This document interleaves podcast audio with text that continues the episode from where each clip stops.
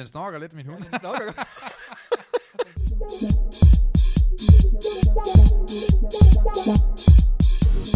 It's time to kick ass and chew bubble gum. Yes, we, we would like to um, to have a meet you with a towel.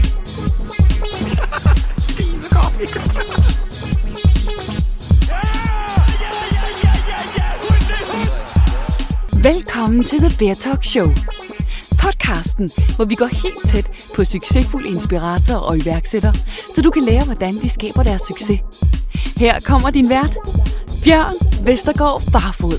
Hej, det er Bjørn. Ja, jeg håber, at du synes, at dagens episode er lidt mere spændende end Søren Lynges hund, som kunne høre her i klippet faldt øh, i søvn ned under bordet, mens vi snakkede. Velkommen til Bear Talk, podcasten, hvor jeg går tæt på succesfulde mennesker og forsøger at finde ud af, hvad er det, der skaber succes i deres liv, hvilke rutiner, hvilke vaner, hvilke inspirationskilder er det, der skaber succes i mine gæsters liv og i deres forretning. Bear Talk er en podcast med fokus på iværksætteri og personlig udvikling. Inden vi går i gang med denne uges podcast, vil jeg godt lige hurtigt vende næste gang. Fordi at øh, næste gang er jo en helt speciel dag for mig personligt, men også for Bærtalk podcasten, fordi vi runder afsnit nummer 10, og det er gået rigtig, rigtig stærkt, det er gået rigtig, rigtig godt, og det er jeg selvfølgelig rigtig glad for. Det kan ikke øh, lade sig gøre uden jeres opbakning, og det er jeg selvfølgelig rigtig, rigtig taknemmelig for. I næste episode af Bear Talk har jeg fået en rigtig, rigtig sej iværksætter til at komme. Jeg har teaset lidt for, hvem det er, og jeg vil faktisk gerne afsløre i den her intro, at det drejer sig om ingen ringer end Mads Fagholdt Jørgensen, der kommer i Bear Talk episode 10. Mm, hvis ikke du kender Mads, så øh, har du noget at se frem til. Han er en rigtig, rigtig hurtig iværksætter, hvis man kan sige det. Det går rigtig, rigtig stærkt, både for ham personligt. Han er den person, der har taget en bachelor på CBS hurtigst, men hans forretning går mindst lige så stærkt. Han er gået med hans øh, Nova Founders på ganske få år til at lave en verdensomspændende milliardsucces. Det går rigtig, rigtig godt for Mads Farhold Jørgensen, og vi har en rigtig, rigtig fed samtale i Bear Talk episode 10, som du kan se frem til. For at fejre episode 10, så har jeg som sagt besluttet mig for at holde et webinar for alle lytterne, eller for alle, der kunne være interesseret i at høre de absolut vigtigste takeaways, jeg har for de første 10 episoder. Det er klart, når man får mulighed for at komme så tæt på så mange inspirerende og super seje mennesker, jamen øh, så får man selvfølgelig også en masse læringer med derfra det har jeg prøvet at samle de læringer, jeg har taget med fra de første 10 episoder af Bear Talk, putte ned i en konkret form, give nogle konkrete strategier og inspirationskilder, som kan være med til forhåbentlig at gøre dit liv bedre, men lige så høj grad også gøre din forretning bedre. Så et øh, webinar kommer jeg til at holde, det kommer jeg til at koste noget som helst. Det er noget, jeg gerne vil gøre for at fejre den her helt specielle dag. Så se frem til det, du vil kunne øh, få mere information om, hvor du tilmelder dig webinaret i den nærmeste fremtid. Derfra videre til dagens episode af Bear Talk. Det er med den danske foredragsholder og forfatter Søren Lønge. Søren han er lidt af en superhelt, hvis du spørger mig. Han øh, har i hvert fald de sidste fire år i streg åbnet sin dør for næsten 100 hjemløse, der er blevet tilbudt at komme ind og fejre en øh, juleaften sammen med ham. Det er sindssygt sejt og meget inspirerende. Søren han er til daglig ekspert i positiv psykologi, han er foredragsholder og forfatter. Han har faktisk holdt foredrag gennem de sidste 20 år, en af landets mest efterspurgte foredragsholdere om lige præcis positiv psykologi. Han har også skrevet bøgerne De syv livsprincipper og Tankernes magt, som lige præcis er øh, en guide, hvor læserne de får mulighed for at få et mere problemfrit liv med større lykke. Det jeg rigtig godt kan lide ved Søren, det er, at han er ekstremt motiverende, men han er også ekstremt ærlig. Han øh, taler livet af posen for at sige det som det er, og det, derfor får vi også en rigtig, rigtig god snak. Snakken kommer naturligvis til at gå rigtig meget omkring lykke. Søren kommer til at dele nogle rigtig gode, konkrete strategier til, hvordan du kan blive mere lykkelig, hvordan du kan blive gladere. En af de andre ting, vi selvfølgelig også kommer til at snakke om, jamen det er, hvordan arbejder Søren med folk, der har været ude i misbrug. Han har arbejdet med rigtig mange misbrugere tidligere. Vi snakker lidt konkrete strategier til, hvordan kan det gøres, og så kommer vi selvfølgelig til at snakke rigtig, rigtig meget omkring Sørens passion for mennesker generelt. Jeg synes, det er blevet en rigtig, rigtig god podcast, og jeg vil bare sige øh, rigtig, rigtig hjertelig velkommen og god fornøjelse. Hej Søren, og velkommen til Bear Talk. jeg, jeg har glædet mig rigtig meget til at komme og besøge dig herude i dit uh, store, dejlige hus. Tak, og i lige måde. det, det, uh, vi får en fantastisk podcast, det er jeg 100% sikker på. mig. Det, uh, det, vi har nogle store, dejlige mikrofoner i hånden. Og, Ja, det skal jeg øh, lov for.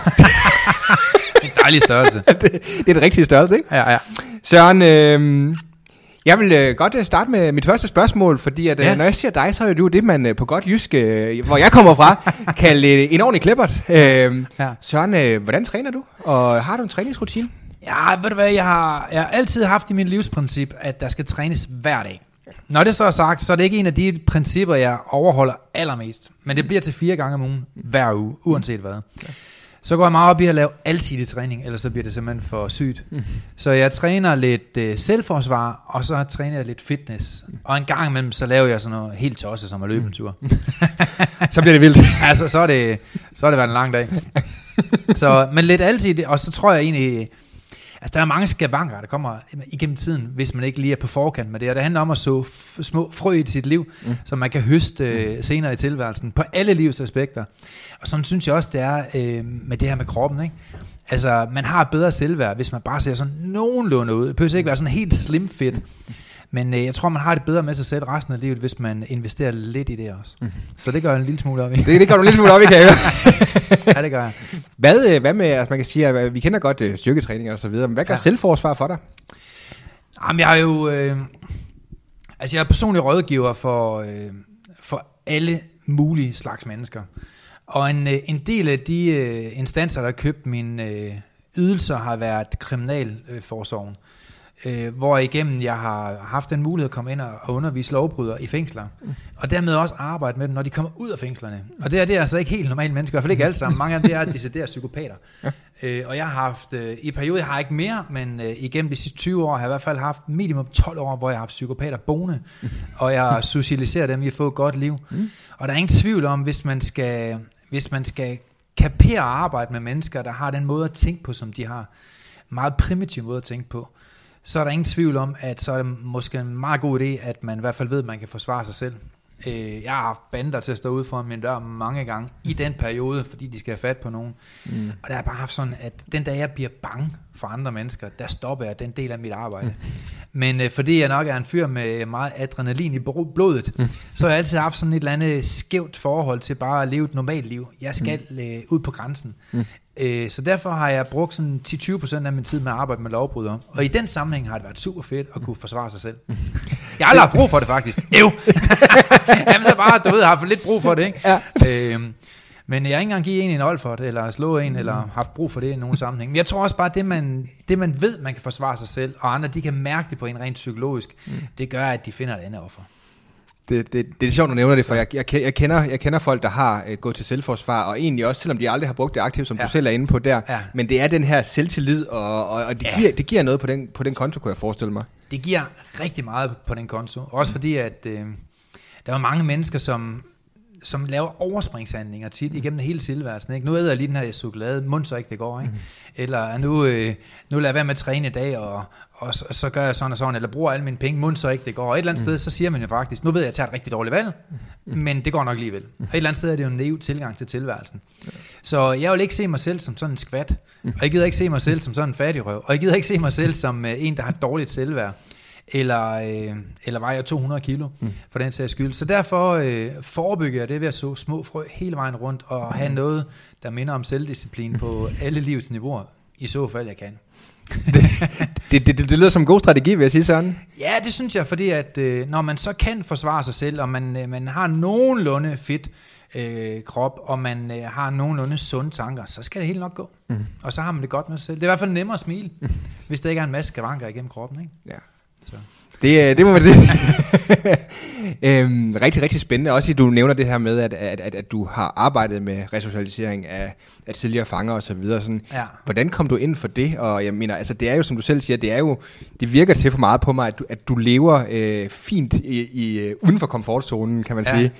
Øhm, hvordan, finder, altså, hvordan finder du det i dig selv, kan man sige? Øh, både det her med altså, at åbne dine døre for nogle mennesker, som mange andre ikke vil turde åbne sine døre for, men lige så Ja. meget, og det, det virker meget til, at du udfordrer dig selv, vil jeg Ja. sige.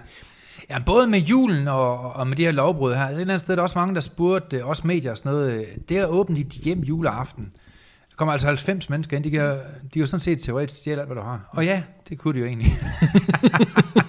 det er hvad, de har mere brug for det end mig, så er det jo fint. Men, øh, og, og det samme er det nok med de her lovbrydere her. Altså et eller andet sted, så tror jeg bare, virker de redskaber, vi arbejder med, eller virker det ikke? Og jeg vil sige, hvis de virker øh, på mennesker, som er mindre begavet end andre mennesker, og de kan virke på mennesker, som virkelig er højst presset, jamen så virker de skal nok på os alle sammen. Mm. Så jeg synes, det er spændende det her med at udfordre sine egne redskaber, mm. til at se, er det noget, der kan forandre mennesker, eller kan det ikke? Mm. Og det har faktisk været meget af min strategi hele vejen igennem. Jeg har jo skrevet mange bøger, øh, og jeg har holdt mange foredrag. Mm. Men det er sådan, at når jeg opfinder et nyt redskab. Når vi sidder her, det hedder Center for Kognitiv Udvikling, hvor vi sidder og udvikler kognitive redskaber til at hjælpe mennesker nemmere og mere problemfrit og lykkeligere gennem livet, så opfinder vi et redskab, som vi selv tror på, det virker, teoretisk. Men så prøver vi det af i livsstilssamtaler med lovbrydere.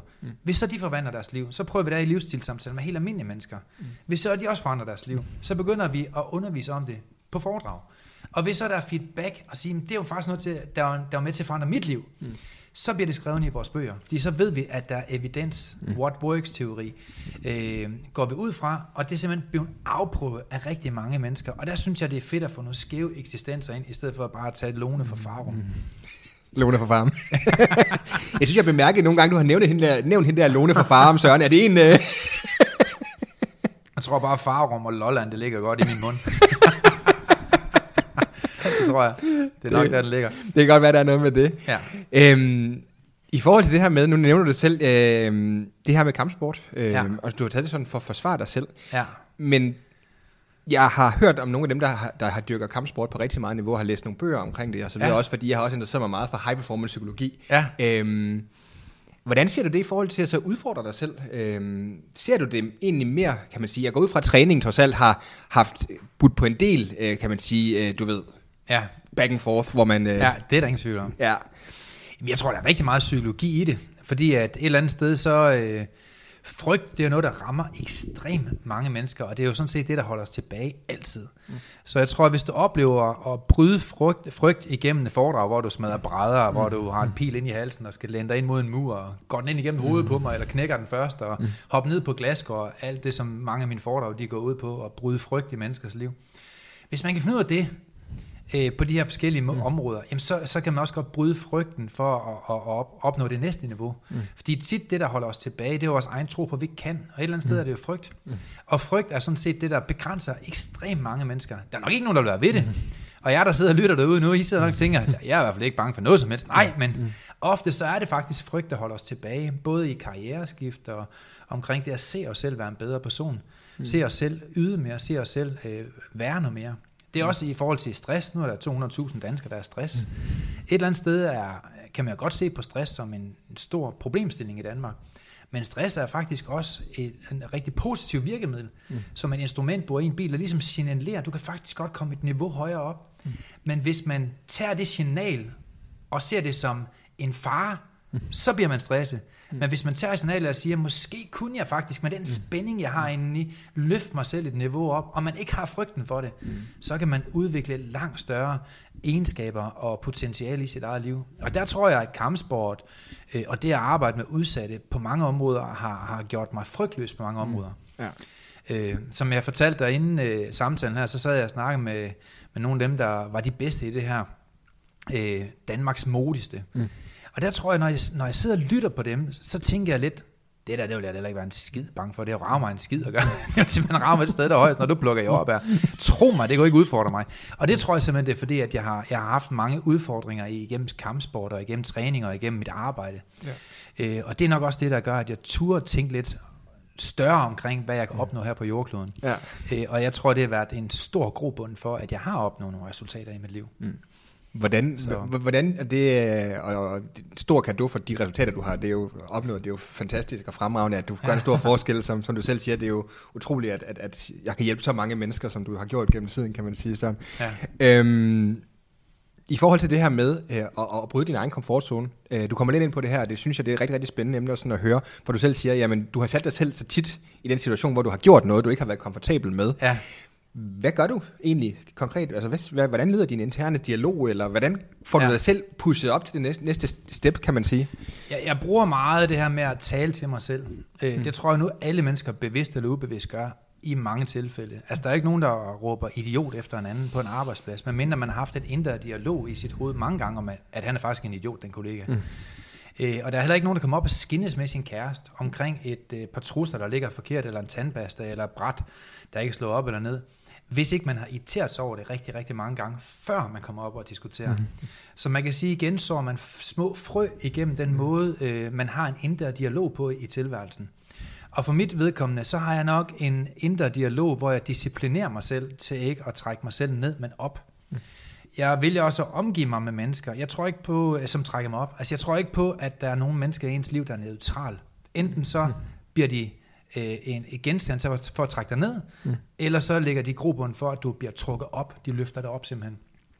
Så jeg, er- jeg er i hvert fald vant til igennem, øh, det er ikke noget, der er kommet øh, fra den ene til den anden, øh, men, men jeg har nok været vant til igennem mange år at gå med mennesker, der trækker mig op, og jeg har nok været vant til at gå med tanker, der taler mig op, i stedet for at tale mig ned. Mm. Så i konkret tilfælde, hvis der er en stor udfordring i mit liv, så øh, det er meget simpelt en, så siger jeg til mig selv, det kan jeg godt. Det kan jeg godt. Og måden, hvorpå man, man bryder en, øh, en negativ tanke, det er faktisk at tale højt til sig selv, fordi for, så, så forstyrrer man tanken.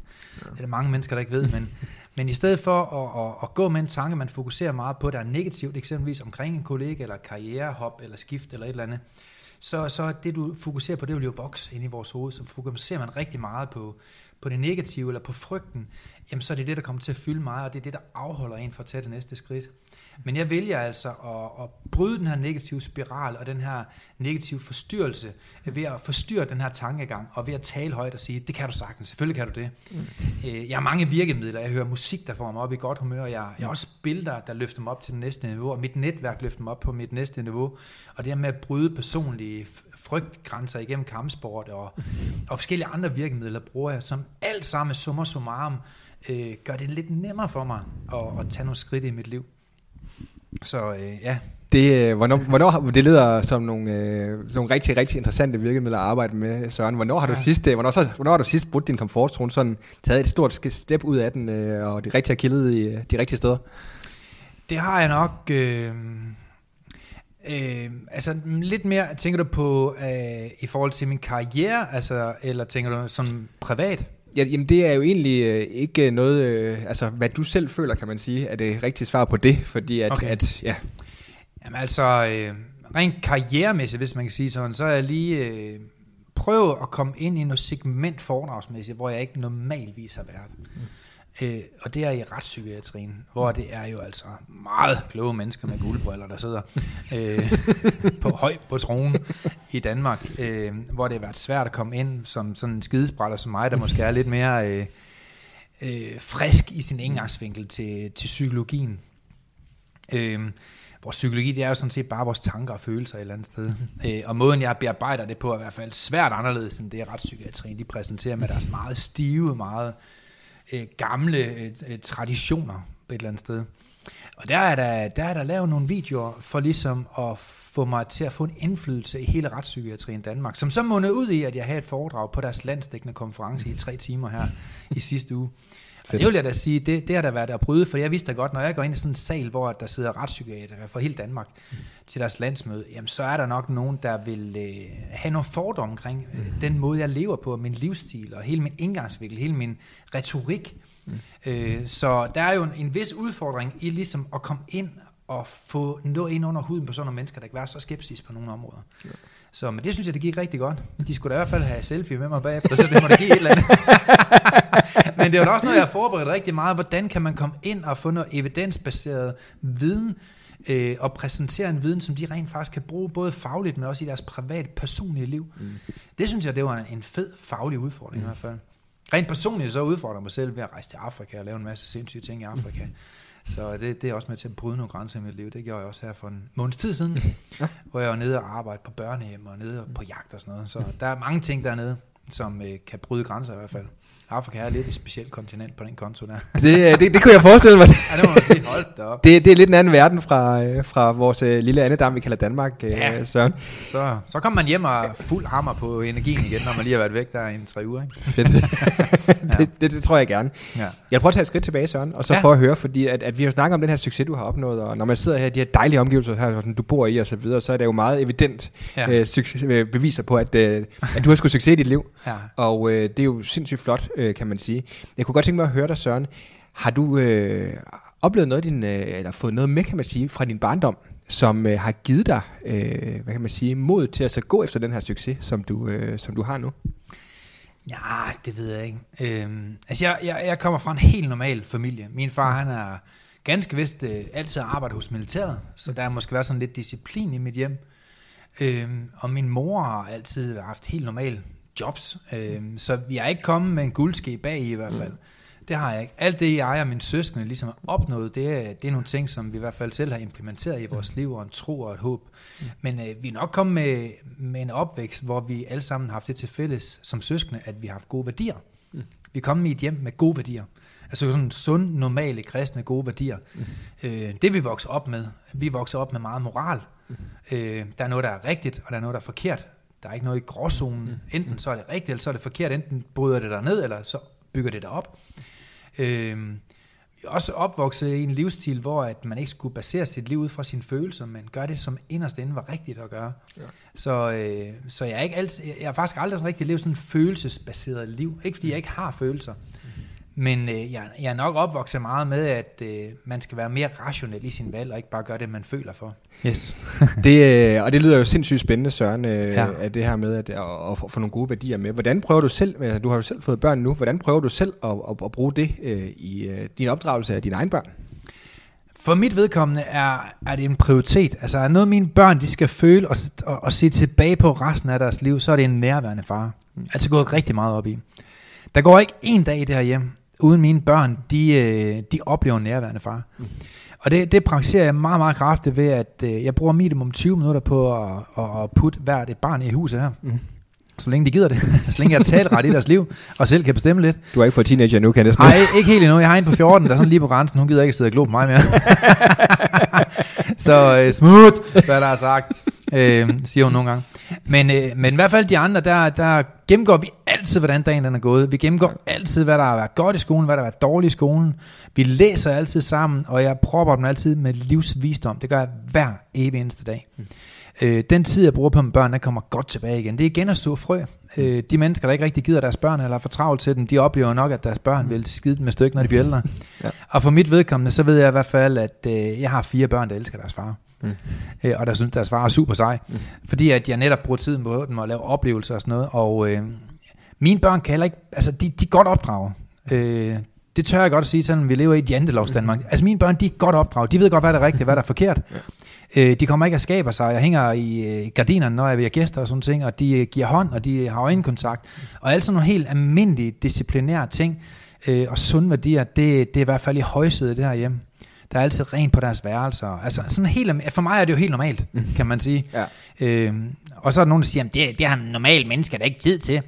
Øh, og der har jeg bare sådan, at øh, der er ikke tid til alt, men der er altid tid til det vigtigste. Og for mit vedkommende, så har jeg bare sådan, at hvis man har sat børn til verden, så har man også dermed sagt, at man vil bruge tid på det. Ellers så øh, er det igen ikke at så frø. Så er det igen, det vender tilbage.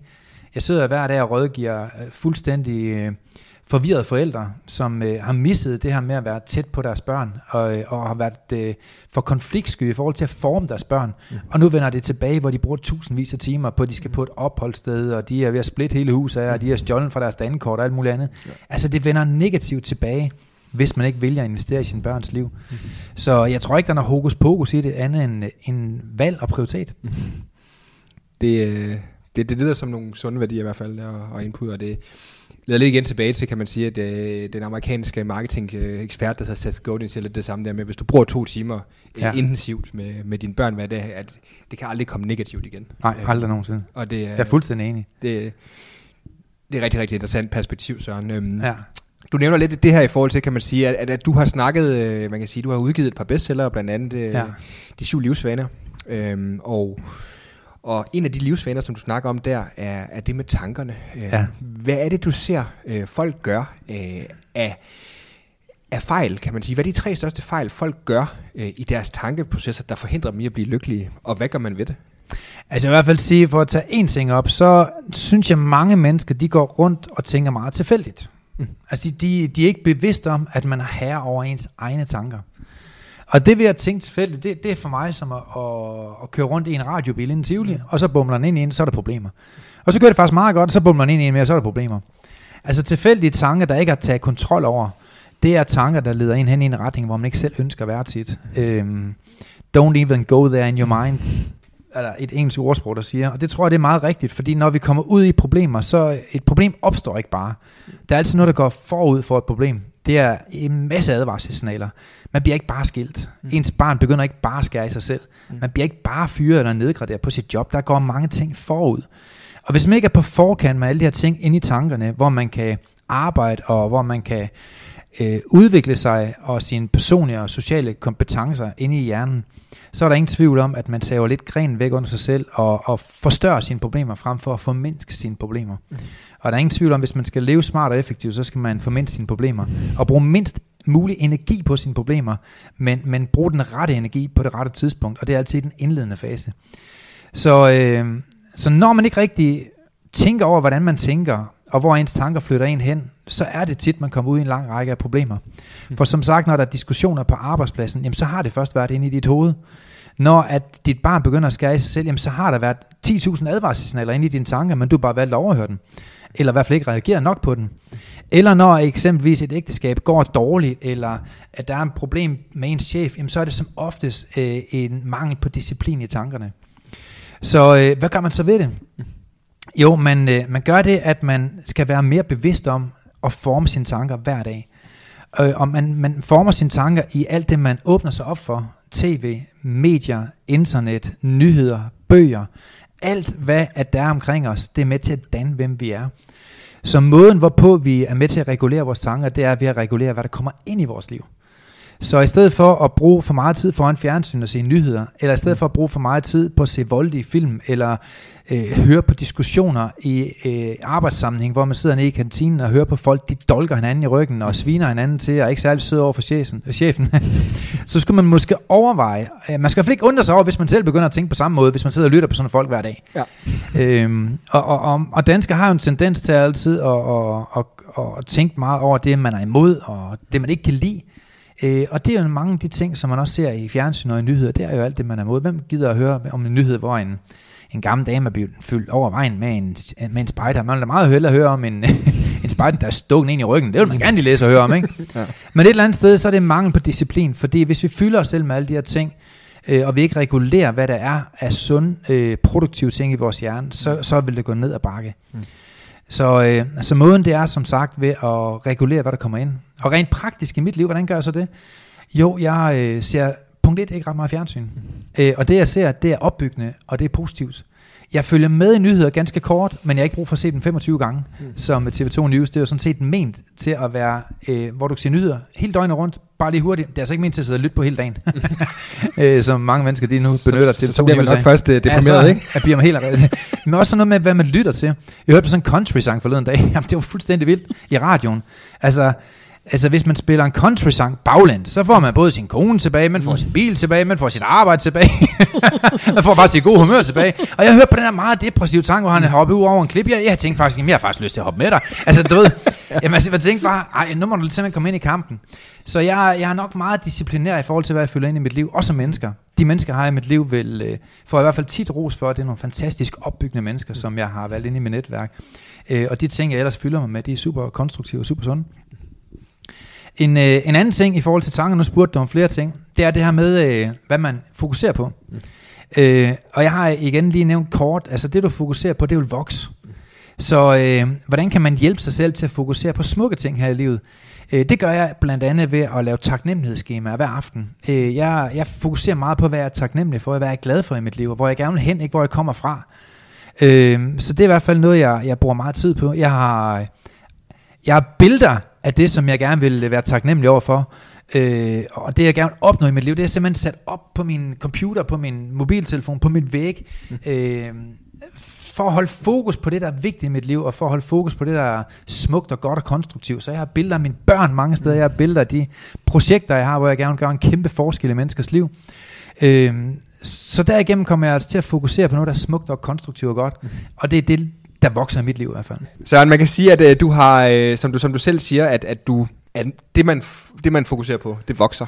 Uh, og det handler også rigtig, rigtig meget om det her med, hvad du lukker ind i dit liv, kan man sige. Og, ja. og du minder dig selv om, om, om de ting, du gerne vil opnå selvfølgelig, men også de ting, der giver ja. energi.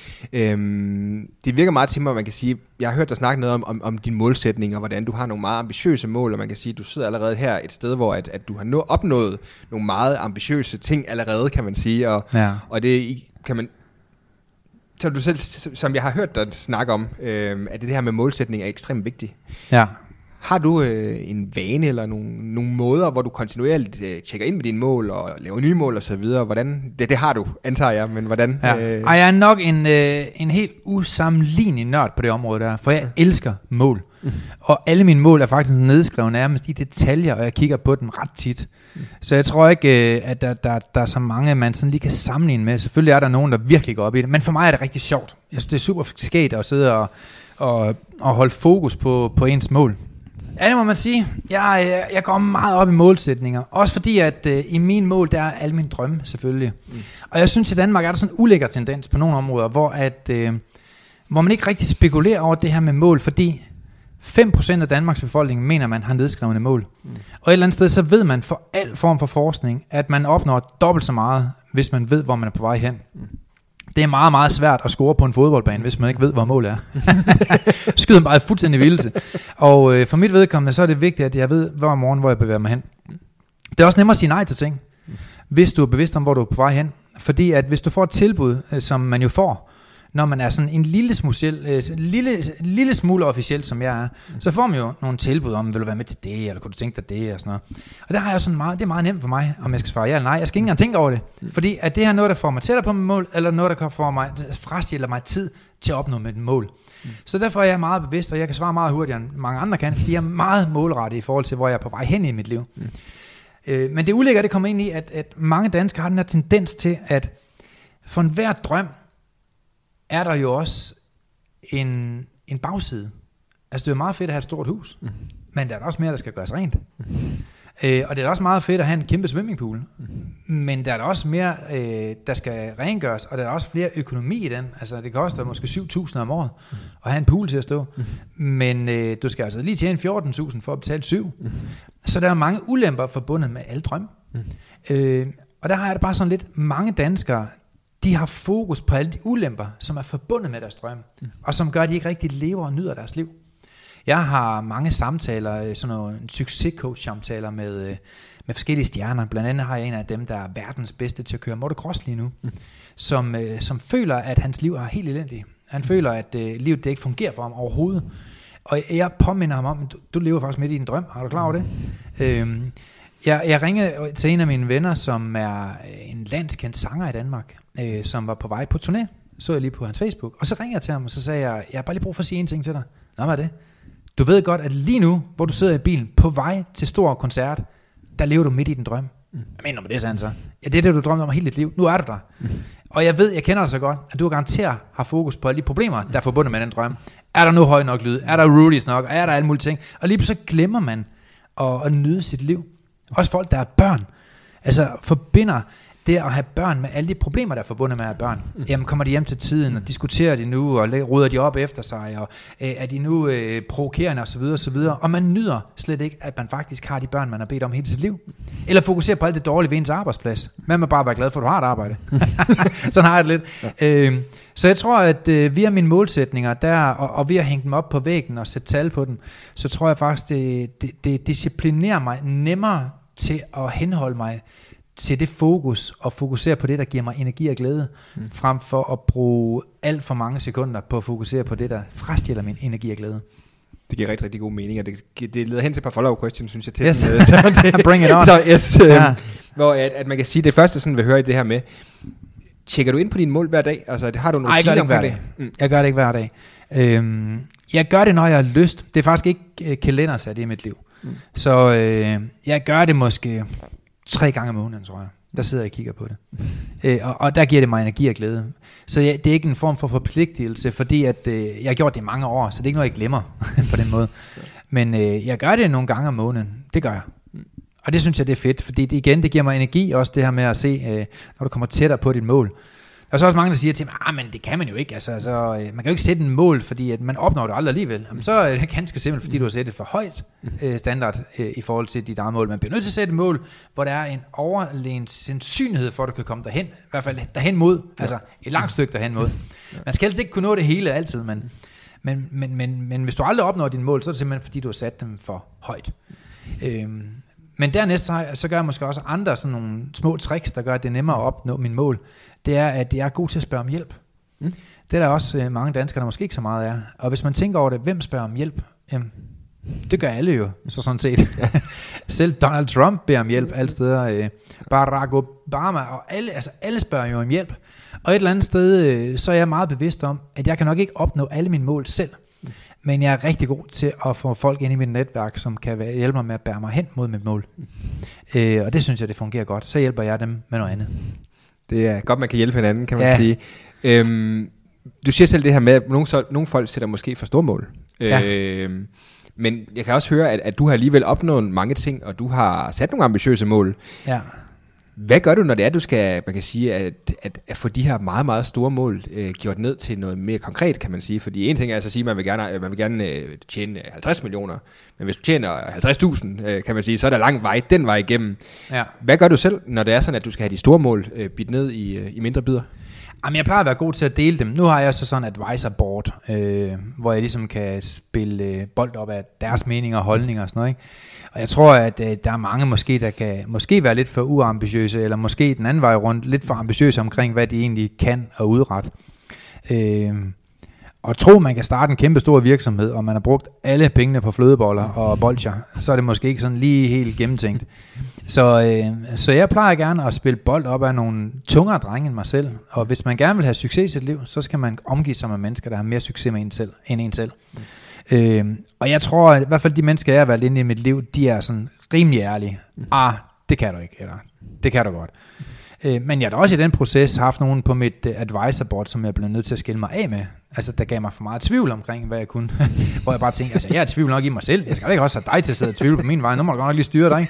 Altså, hvor han har en tendens til bare altid at tvivle omkring alt. Mm. Øh, ham går ikke bruge noget. Altså, jeg har sådan set brug for et advisor board for, eller en, nogle relationer eller venner, hvad det måtte være, som kan få mig til at tro på mig selv, når jeg især tvivler på mig selv, som vi jo alle sammen gør i ny og næ.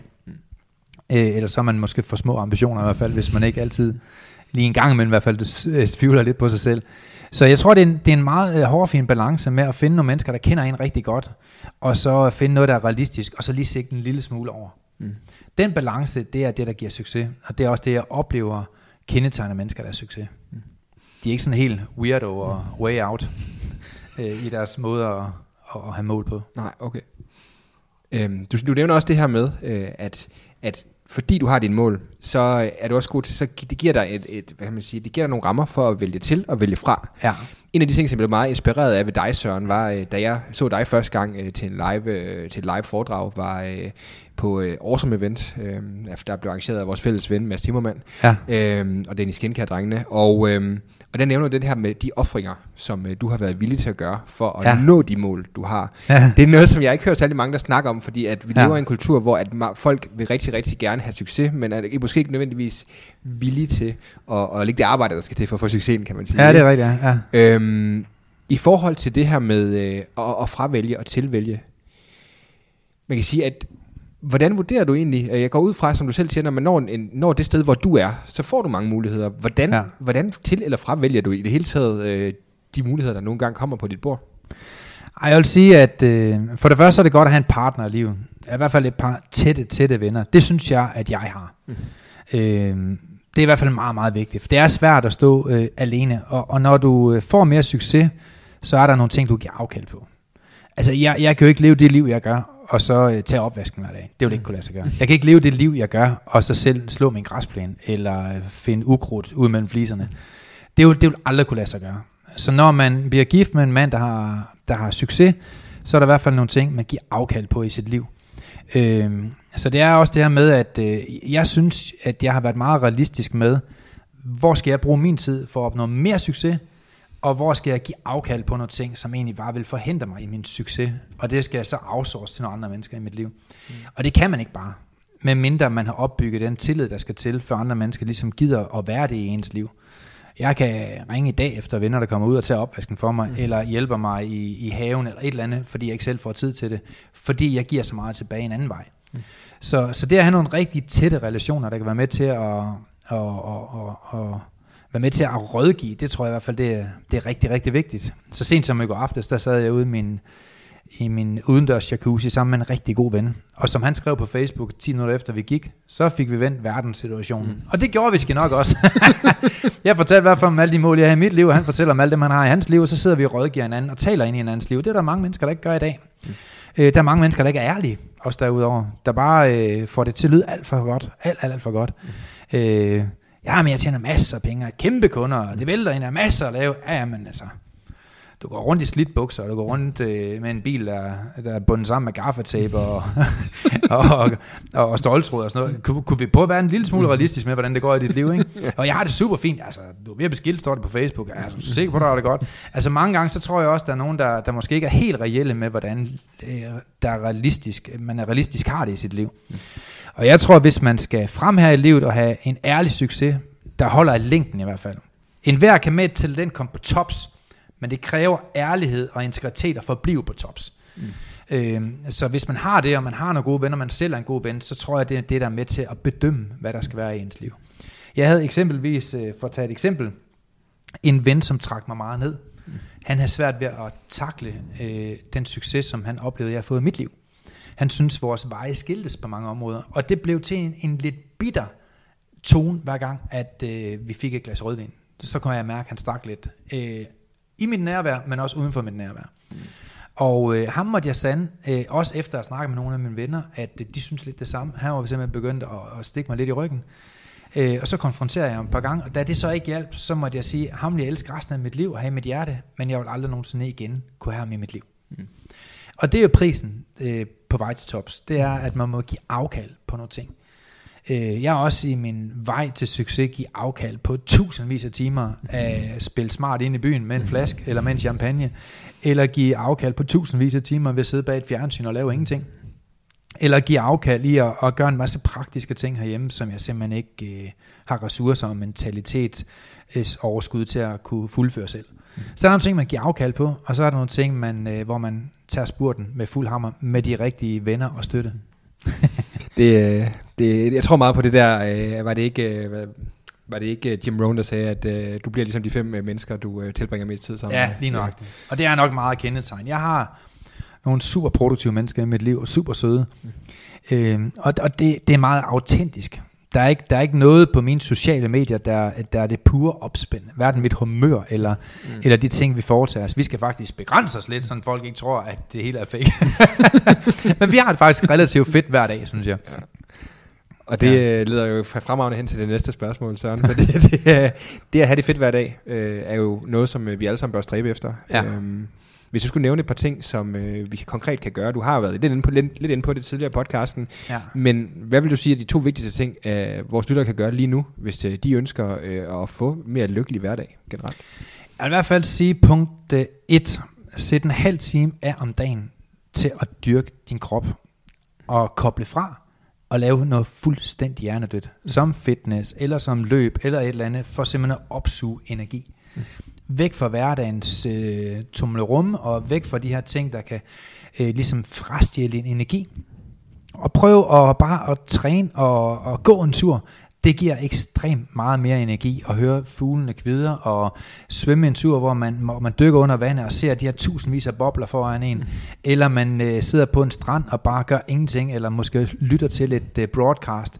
Det er med til at forvandle et hvert menneskes liv. Det er der ingen tvivl om. Øh, punkt to, så synes jeg, at øh, der er ting, man ved gør mennesker i godt humør. Og det er eksempelvis at være taknemmelig. Så vær mere taknemmelig. I stedet for at fokusere på alt det, du ikke har, så fokusere på de ting i dit liv, du har lige nu, og vær glad for det, du har lige nu. En skarp påstand, som vil irritere nogle af jer lyttere, det kan være eksempelvis at sige, hvis du lever i nuet, kan du aldrig være depressiv. Og hvis du er taknemmelig, kan du aldrig være depressiv. Altså, det at være taknemmelig og så være depressiv, det går ikke hånd i hånd. Og hvis du lever i nuet, så er der jo ikke rigtig noget at være utaknemmelig over, som oftest. Det man tit tager sig selv i og bliver ked af, det er når man tænker frem i sit liv, eller tænker tilbage i sit liv.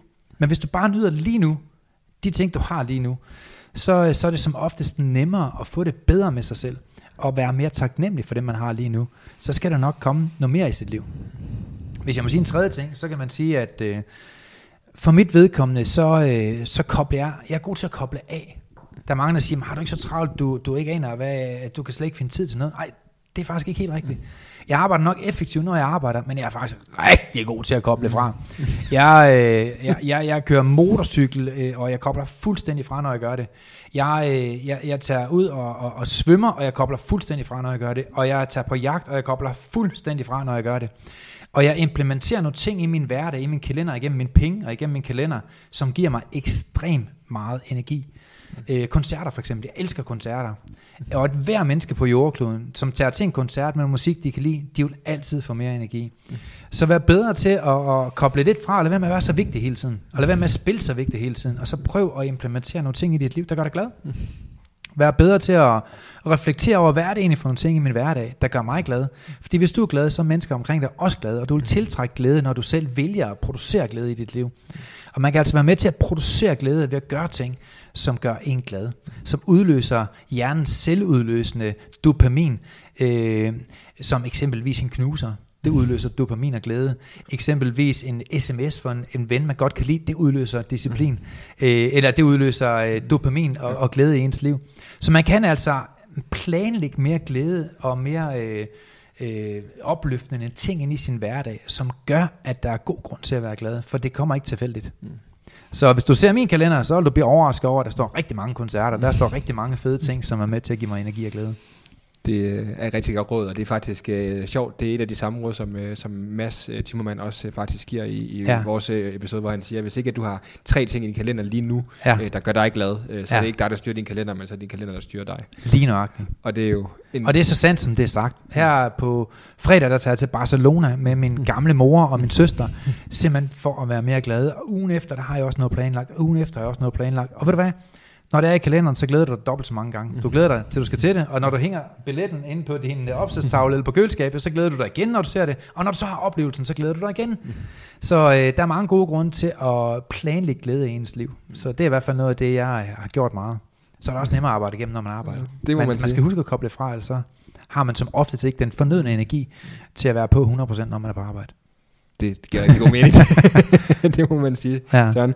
Øhm, du har tidligere nævnt det her med, at, øh, at du jo har studeret meget succesfulde mennesker, Ja, for at finde nogle kendetegn i deres... Øh, i deres øh, ja det går meget op i. Ja. Ja.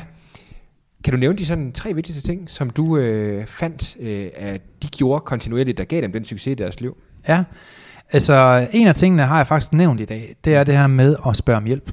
Jeg har faktisk ikke mødt nogen, der er succes, som ikke har været gode til at inddrage de rigtige mennesker i deres liv. Det at få de rigtige mennesker med på båden, det er faktisk meget, meget afgørende, at man har en kerne af et super, super godt netværk. Øh, punkt to, øh, den har jeg faktisk også nævnt i dag. Det er det her med selv at have det godt med sig selv, og være reel med den måde, man er på, og være ærlig over for sig selv, og få gjort nogle ting, som egentlig gør dig glad, som giver dig energi, og som så giver dig glæde i dit liv. Det er i hvert fald også noget, der kendetegner alle de mennesker, der har succes i min verden. Og så tror jeg, punkt 3, det er noget, som jeg også har kendetegnet alle de mennesker, jeg kender, der har succes, det er udvikling. De står ikke stille. De er ikke bange for at, at være den, som de var i går, men de vil gerne være en lille smule bedre i dag. Så øh, lidt ligesom Porsches slogan, den næste bliver den bedste. øh, og det er lidt nederen at købe en Porsche, for man ved bare, at der kommer snart en, der er endnu bedre.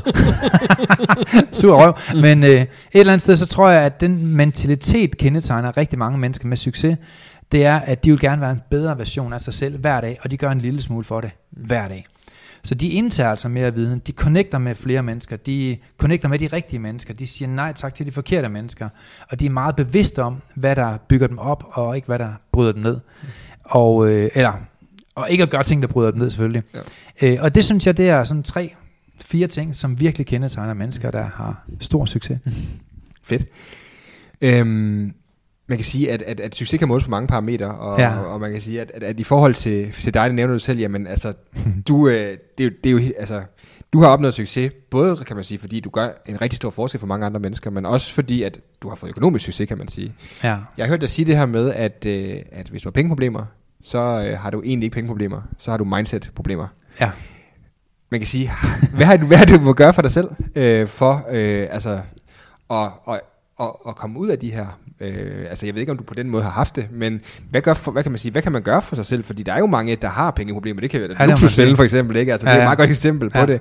Øhm, hvad, hvad, hvad, skal vores lyttere gøre, hvis de gerne vil have et øh, andet forhold til penge? Øh, Ja.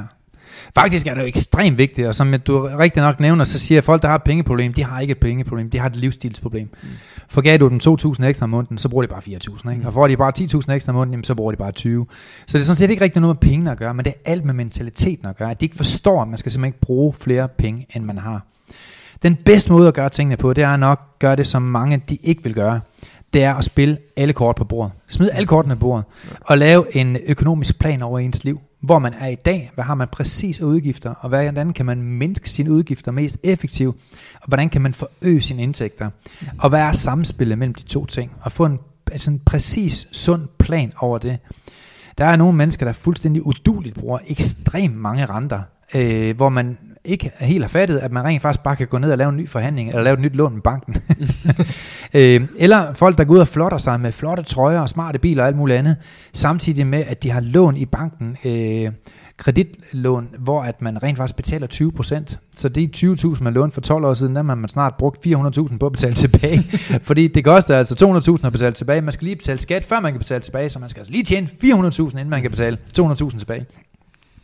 Så i stedet for at gå og flotte sig med, at man har en masse penge, så prøv at få et realistisk billede af, hvor mange penge skylder du egentlig væk, og så lad det være din første prioritet at komme af med det, for du får aldrig økonomisk frihed i Danmark, hvis du har en for stor gæld. Det er meget simpelt. For mit vedkommende, så har jeg altid været god til at se 20 år frem i mit liv. Så jeg vidste allerede, dengang jeg var 30, hvornår jeg ville være økonomisk uafhængig. Og jeg vidste også godt, dengang jeg var 20, hvornår at jeg højst sandsynligt ville gå af på pension, i hvert fald rent økonomisk, altså når jeg var fri for arbejde.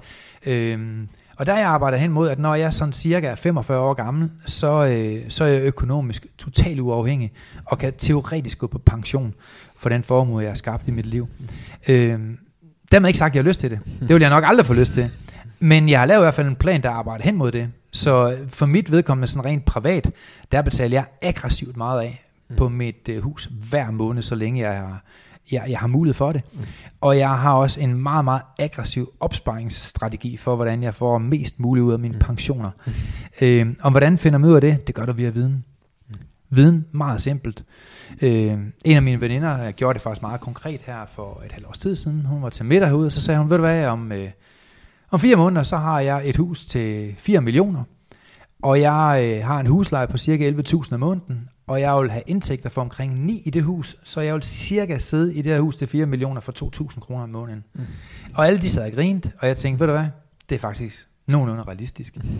Og øh, som sagt så gjort, på hovedgaden i Brøndby, mm. der øh, købte hun et hus til cirka 4 millioner.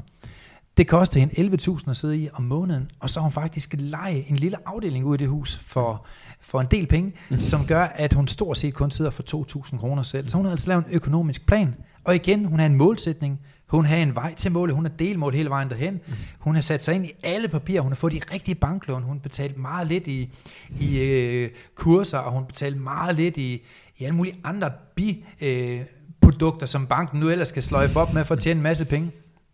Og, øh, og det gør bare, at hun sidder super stærkt.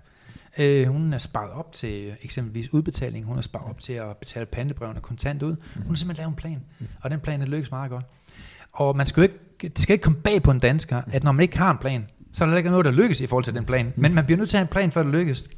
Så øh, punkt 1, forstyr over, hvor meget gæld du har. Punkt 2, find ud af, hvor mange indtægter du har, og så få en ramme omkring det, hvor du får betalt din gæld aggressivt af. Om så du skal have en fattig røv, indtil det sker, så er du den, der står stærkest og rigest bagefter. Mm. Det er nogle meget solide øh, råd, Søren. Øh, det kunne være, at vi skulle have dig med i luksusfælden også, så, øh, Ja, altså som gerne. rådgiver. Det må de gerne, så skal jeg nok give dem hele armen. så øh, kunne der komme noget pondus for pengene, er jeg sikker på. Jamen, det er også tragisk i dag, fordi mange de vil jo ikke se det mest øh, indlysende i dag. Altså, det kommer lige meget bag på de her mennesker hver gang. Nå, er det rigtigt? Må jeg ikke bruge 19.000 om måneden, når jeg, når, jeg, når jeg kun tjener 2.000? Altså, det kommer lige meget bag på den hver gang. Nå, det skulle jeg have haft et brev om, eller eller andet. Altså, det er utroligt, hvor, hvor, hvor, hvor blanke nogle mennesker vil være, fordi de nægter at se virkeligheden i øjnene. Øh, og tal, det er jo faktisk noget af det mest rationelle, nemme at se på. Det er sådan set bare at få et overblik over alle dine rudekuverter, der ligger i en bunk, og så sætte dem ind i et schema. Og jeg er næsten sikker på, at hvis man ikke selv kan finde ud af det, så er der altid en ven, der gerne vil hjælpe. Igen at spørge om hjælp. Man får mere succes at spørge om hjælp. Der er nogle ting, jeg ikke kan, men det spørger om hjælp til, og så er der nogle andre ting, jeg kan, og det, det vil jeg gerne berige mine venner med, og så laver vi en byttehandel. Og det er også noget af det, der kendetegner mennesker med succes. Der er bare nogle arbejdsopgaver, der tager en ekstremt lang tid at udføre. Mm. Men hvorfor udføre den? Find en anden til at gøre det, og så brug mere tid på det, der gør dig glad. Mm. Øh, og så får du noget mere økonomisk frihed, du får noget mere arbejdsglæde, og så kan du måske lave en byttehandel, eller betale dig for de opgaver, du ikke gider. Det er solide råd, vil jeg sige så. og apropos spørge om hjælp, kan man sige, så øh, har vi det her, øh, kører med det her øh, koncept i Bærtalk, der hedder stafetten. Ja. Stafetten er det, at øh, jeg får nogle tidligere øh, deltagere til at så stille øh, de deltagere, jeg har med, spørgsmål. Ja, fedt. Øh, og det er jo selvfølgelig helt oplagt, at øh, Mads Timmermann, som jo har introduceret os for hinanden, får lov til at spille, ja. stille et spørgsmål til dig. Ja, fedt. Øhm, og faktisk det første spørgsmål, jeg stillede, det var, øh, hvorfor er Mads så flot og lækker? Var det Mads Timmermann, vi snakker om? Nå, okay. Ej, han er en dejlig fyr. Så sagde jeg, Mads, Ja. du må simpelthen finde på et bedre spørgsmål. Ja. og det blev så det her, som jeg synes er et rigtig, rigtig godt spørgsmål. Ja, okay. Som, øhm, som, øh, som lyder det her med. Øhm, hvad gør man, når man øh, gerne vil ændre folk, der øh, måske ikke, du ved, folk man elsker, der måske har nogle uhensigtsmæssige sider eller vaner osv., men de ikke selv er klar til at at ændre sig. Hvordan gør man det? Eller kan man gøre det? Altså, punkt 1, den negative side, den kommer jeg meget lidt ind på i dag. Altså, som udgangspunkt er det jo umuligt at forandre et menneske, der ikke vil forandres. Mm. De her mennesker skal vi lige have i mente, de findes. Mm. Det er der ingen tvivl om. Når det så er sagt, så kan man jo stort set forandre alle mennesker. Jeg ved godt, det kan være lidt ambivalent, men det er også måden, man gør ting på, der er afgørende for, hvorvidt folk de har lyst til at blive forandret. Vi har den øh, øh, strategi herude, at vi laver det, der hedder et ikke fordømmende program. Det vil sige, alle de programmer, jeg hjælper og redskaber, jeg har, de er ikke fordømmende. Mm. Så som udgangspunkt, så er jeg fuldstændig bedøvende ligeglad med, hvordan mennesker de lever deres liv. Det må de selv om. De kan sidde på en glasblad og gå på toilettet der og smøre det hele ud over det hele, eller de kan sidde og brænde alle deres penge af på casino, eller de kan gøre, hvad de vil. De kan være de mest tosse og sindssyge mennesker og sidde og ryge en tampon, eller ride halvanden 100 km i timen på en havetraktor, eller vælte en ko hver weekend. Jeg er ligeglad, det må de selv om. Så for mig vil folk nok opleve, at jeg fordømmer ikke nogen mennesker. Og det vil jeg da i hvert fald sige, det er et meget, meget, meget relevant godt udgangspunkt for at forvandle menneskers liv. Så vil jeg sige, at den måde, vi er med til at forandre menneskers liv på, det er ved at, at forsigtigt spørge ind til nogle ting, der kan give dem en aha-oplevelse. Nå, det har jeg aldrig tænkt over før. Når, når mennesker får den her aha-oplevelse, øh, og ligesom får øjnene op for, at nogle af de handlinger, som de selv udfører, faktisk er med til at skade deres liv. Hvis man kan få det præsenteret på en ikke fordømmende måde, så kan man faktisk få folk ud i et stadie, hvor det går op for dem, at den livsstil, de har, ikke er helt så konstruktiv. Og der er faktisk andre metoder, hvor det lykkes for andre, som de nemt vil kunne kopiere, og dermed opnå større livskvalitet selv, eller i hvert fald mindre skade eller problemer selv. Og når man er retorisk dygtig, og har de rette redskaber til at kunne komme ind under huden på folk og præsentere dem for nogle af de her ting, hvor de ligesom selv føler, at de er i kontrol, og de selv tager valget, og de ikke bliver fordømt på det, så, øh, så oplever vi som oftest, at mennesker de forandrer deres liv, og får lyst til at forandre deres liv. Og lysten den skal komme indfra. Man kan ikke pådutte mennesker noget. Og man, man saver grenen væk under sig selv som øh, coach eller psykolog, når man øh, får folk i et stadie, hvor de står svage og ser sig selv som svage. De skal se sig selv som stærk og er i magt og position til rent faktisk at kunne ændre noget i deres liv. Så, øh, så det er det, vi tit øh, oplever. Jeg kan tage et meget simpelt eksempel. Jeg har for eksempel haft en, en ung mand på 32, der er stjerne i Danmark. Han er øh, sanger, eller i hvert fald udtrykker sig med sin mund. Og han tager for meget kokain. Han er så kommet herud til samtale med mig. Og helt fuldstændig uden at fordømme ham, så siger jeg, når man tager kokain, så gør man jo ikke det for sjov skyld. Det gør man jo rent faktisk, fordi det giver en noget rigtig godt. Og jeg smiler til ham, og han smiler til mig, og tænker, han er helt væk ham der. Mærkelig Det var afvinding og ikke tilvænning. Ja, ja, ja, det er det. Og så siger jeg så, hvad giver det dig af gode ting i dit liv? Og han siger, ah, det, jeg bliver mere festlig. Nå, super, den køber jeg, det kan jeg da godt forstå, du gerne vil være. her." Hvad giver det ellers af gode ting at tage kokain-? Jamen, øh, jeg, jeg føler mig meget mere sådan social, når jeg gør det. Nå, det, det kan jeg sagtens forstå. Det synes jeg, det er super spændende. Mm. Øh, hvad, hvad giver det ellers af gode ting? Øh, jamen, øh, det gjorde ham sådan set lidt glad, når han tog det. I det der kvarter, han tog det. Nå, men super, det skriver jeg da også op. Hvad giver det ellers af gode ting? Ja, det var sådan set det. Nå, men det er fint.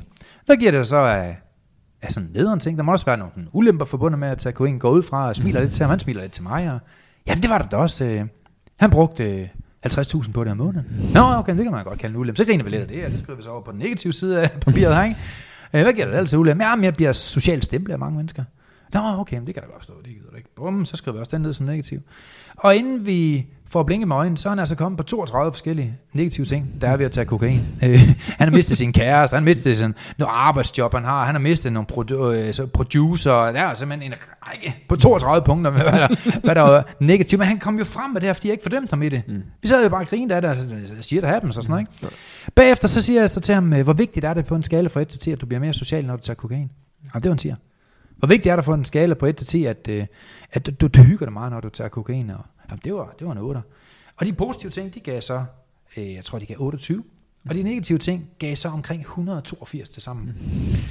Og så ender jeg papiret om og siger, igen under for dem, når du ser det her, at øh, det positive ved at tage kokain, som der er selvfølgelig noget positivt, det giver 32 fordele, eller 28 fordele. Mm. Øh, men det negative, det giver over 180 ulemper for dig. Hvad, hvad, hvad, hvad, tænker du så ind i, hvad, hvad tænker du så nu? Og så kan man se den der kæmpe store aha-oplevelse, hvor han tænker, jamen det kan jeg egentlig godt se. Sådan jeg har aldrig set på det før, siger han så. Jeg har aldrig nogensinde tænkt over, at når jeg tager kokain, så skader det mig jo sådan set 20 gange mere, end hvis jeg ikke tog det. Så siger han, det kan jeg godt følge dig lidt i. Og så siger jeg så til ham, øh, hvad vil du sige til, at jeg fortalte dig, at jeg også gerne vil have de ting, som du gerne vil have ud af kokain. Det vil jeg også gerne have i mit liv, faktisk. Jeg vil faktisk også gerne være social. Jeg vil også faktisk gerne hygge mig. Det vil jeg også gerne i mit liv. Men jeg har faktisk fundet en måde, hvorpå jeg kan gøre det, uden at have alle de ulemper. Kunne du ikke tænke dig på at høre det? Og man skal nærmest være idiot for at svare nej.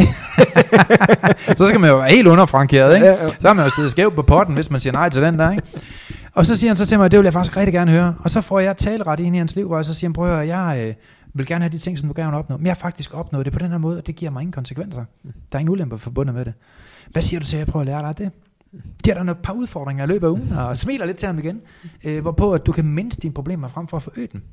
Det synes han, det var en super smart idé. og så fik jeg faktisk mulighed for, for at hjælpe ham til at stoppe hans kokainmisbrug, og det er det, der sker herude. Øh, hos os, det er, at øh, vi, vi er gode til at få folk ud af deres øh, dårlige misbrugstendenser, eller dårlige vaner, eller være med til at hjælpe dem til at bryde negative spiraler i deres liv herude på Dream Center, som vi kalder det herude. På Dream Center. Ja. Det er jo fantastisk. Så. Ja, det hedder Drømmecenter, så Ja, skal det så- være. så skal det Dreamcenter.dk, så ved man, det er dansk, og det er Dream, når de er bedst Dream Center. Det er fedt. Så herude har vi altså været med til at hjælpe øh, tusinder og tusinder og tusinder vis af mennesker til at bryde deres negative spiral i tilværelsen. Og i tankerne. det er fedt. Fantastisk, Søren. Jeg vil prøve at skifte gear en lille bitte smule. Yes. Jeg har øh, et par sådan mere hvad kan man sige, konkrete spørgsmål. Vi har snakket ja. meget om positiv psykologi og ændre større lykke osv. Mm.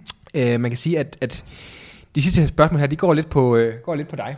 Ja, fedt. Og, øh, Bring it on. og hvad du er, hvem, hvem du er. Ja, fedt. Jeg skal høre dig, Søren, først øh, og fremmest. Har du en, øh, en morgenrutine? Ja, det har jeg. Hver morgen, så har jeg en playlist, der vækker mig øh, via det her lydsystem, jeg har i huset. Og det er den samme øh, vækning hver morgen. Øh, I weekenden, der har jeg den der Taken. Øh, den er rigtig fede kommentar. Jeg ved, hvor du bor. Jeg finder dig. det kan jeg godt lide. Så er jeg altså lige vågen, ikke? Men i al hverdagen, der har jeg faktisk sådan syv fede numre, der giver mig maksimal energi. Det første nummer, det er meget stille. Jeg, jeg vågner altså ikke sådan... Der er en god anledning for at smadre en klokradio der, ikke? Men jeg vågner til et fantastisk stykke musik, musik som også lyder rigtig, rigtig godt. Gør mig glad lige snart, jeg vågner om morgenen. Det er noget musik, som betyder meget for mig. Jeg har mange gode venner, minder forbundet med det musik. Og så efterfølger der så seks andre numre, der ligesom har gangsat de rutiner, som jeg har hver morgen. Så øh, står jeg op, og så læser jeg faktisk hver morgen. Jeg læser en lille smule, eller hører en broadcast. Det kan være en af de to ting. Og så min øh, morgenrutine, det er, at jeg tager træningstøj på, og det tager jeg ikke af, før at jeg har fået øh, træne.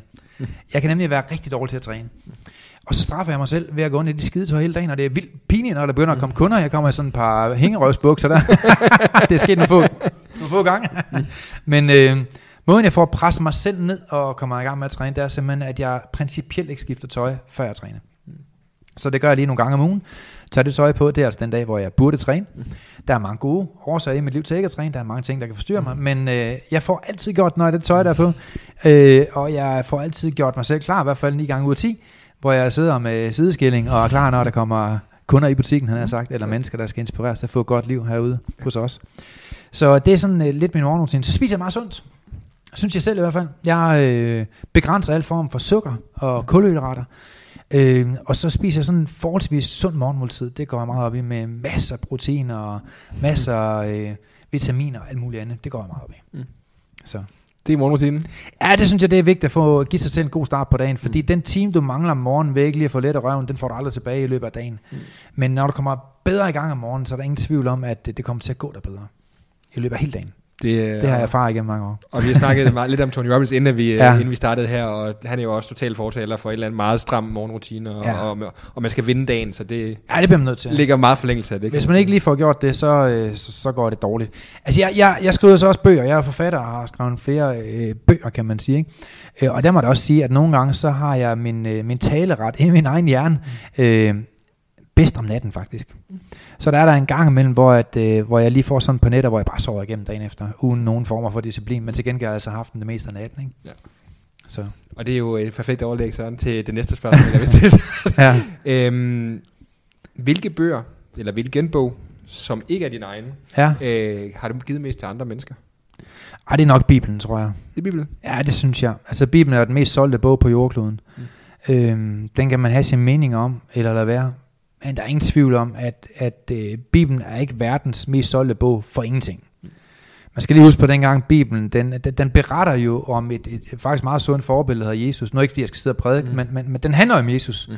Øh, og den handler jo om, om en mand, der, øh, der er citeret hele vejen igennem Nye Testamente. Mm. Og på, den, på det tidspunkt, der var der altså ikke, øh, der var der ikke sociale medier, der var ingen radio, der var, ingen, øh, der var ingenting. Øh, så de ord, der er blevet talt dengang, som er genfortalt i Bibelen, det er også nogen, der gik genklang på hele jordkloden i øh, flere tusind år efter. Øh, så kan man forholde sig til det, som man vil.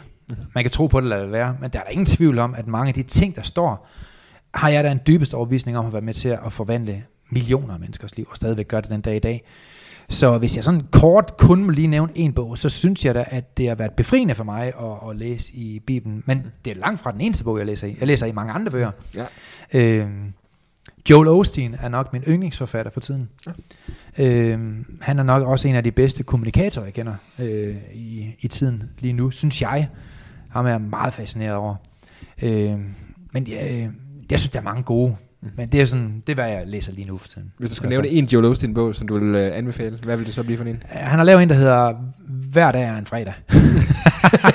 Den synes jeg er meget fed. Det er en catchy titel i hvert fald. Ja, det er meget fedt. I stedet for, at du altid venter til det bliver fredag, så har han altså levet et liv, hvor hver dag, det er bare en fredag. Jeg går hjem på Amazon med det samme. Ja, den er meget god. Den, den synes jeg, det er en frisk, frisk titel, og den, den holder hele vejen igennem bogen. Fedt. Søren, øh, jeg har to spørgsmål tilbage til dig. Det Ja. er sådan en fast afslutningsspørgsmål, jeg har til mine gæster. Par små, øh, par små hurtige, øh, nemme spørgsmål. Fedt. Siger jeg med lidt blink i øjet, og så det der er det første spørgsmål, der hedder det her med. Hvis du vil, øh, hvis du vil øh, have muligheden for at sende en sms til alle mennesker i hele verden, Ja. hvad skulle der så stå i den sms? Så vil jeg nok øh, skrive noget, øh, som at du er et elsket menneske. Og uanset hvad andre har sagt til dig, så har du en ekstrem høj værdi. Og øh, netop fordi du har sådan en værdi, så øh, pas på dig selv. Lad ikke nogen mennesker komme ind og frastjæle alle de gode ting, der er i dit liv, men skab de muligheder, der skal til for at udvide den bedste side af dig selv hver dag. I den stil vil jeg nok øh, beskrive en, øh, en opbygning, en kerneopbygning til menneskers liv. Med at være elsket med, at du, du er god nok, også selvom du har fejlet. Mm. Det vil nok være essensen af sådan en sms, tror jeg. Jeg øh, glæder mig til at modtage den. Eller over for at sende dig en. den må du putte på bucket listen, Ja, ja, ja, ja, ja. for at sende sms til hele ja, verden. det vil jeg gerne, ja. Det sidste spørgsmål, Søren. Ja. Øh, er det, det der har været en fantastisk, inspirerende podcast, og Ja, ja, tak. tak. for det. Det har virkelig været fedt. Øhm, er det her med, hvad er det bedste råd, du nogensinde har fået? Det er nok, at jeg skal tale positivt eller tige stille. Jeg har sagt den også mange gange på mit foredrag, men det var et... Øh, øh, det er nok noget, der betyder rigtig meget for mig i mit liv, fordi at ud fra ens tale udspringer stort set alt. Altså når du åbner din mund, din tunge, har en ikke stor ekstrem magt. Øhm, og med tungen kan du velsigne mennesker og gøre noget godt og tale smukt ind i andre menneskers liv. men Du kan også forbande mennesker og ødelægge andre menneskers liv og ødelægge deres selvværd. Øhm, det værste øh, grund til, at man kan hænge sig selv, er nødvendigvis ikke en dårlig opvækst, men det er mange af de ord, der er blevet sagt til en, der gør, at man mister lysten til at leve. Så jeg vil da sige, sådan noget som at, at tale positivt, øh, det er med til at præge ens hele psykologi, tanker og følelser. Så, øh, så for mit vedkommende tog jeg det princip ind over mit liv, da jeg var 21 år gammel. At fra i dag, så taler jeg pænt, altså til at stille. Øh, og det har jeg nok øh, inspireret over en halv million mennesker til siden. Så øh, det vil jeg også give videre med i dag. Tal positivt, eller ti stille. Hvis du ikke har noget pænt at sige om andre mennesker, så flet næbe. så bliver det nok en bedre verden.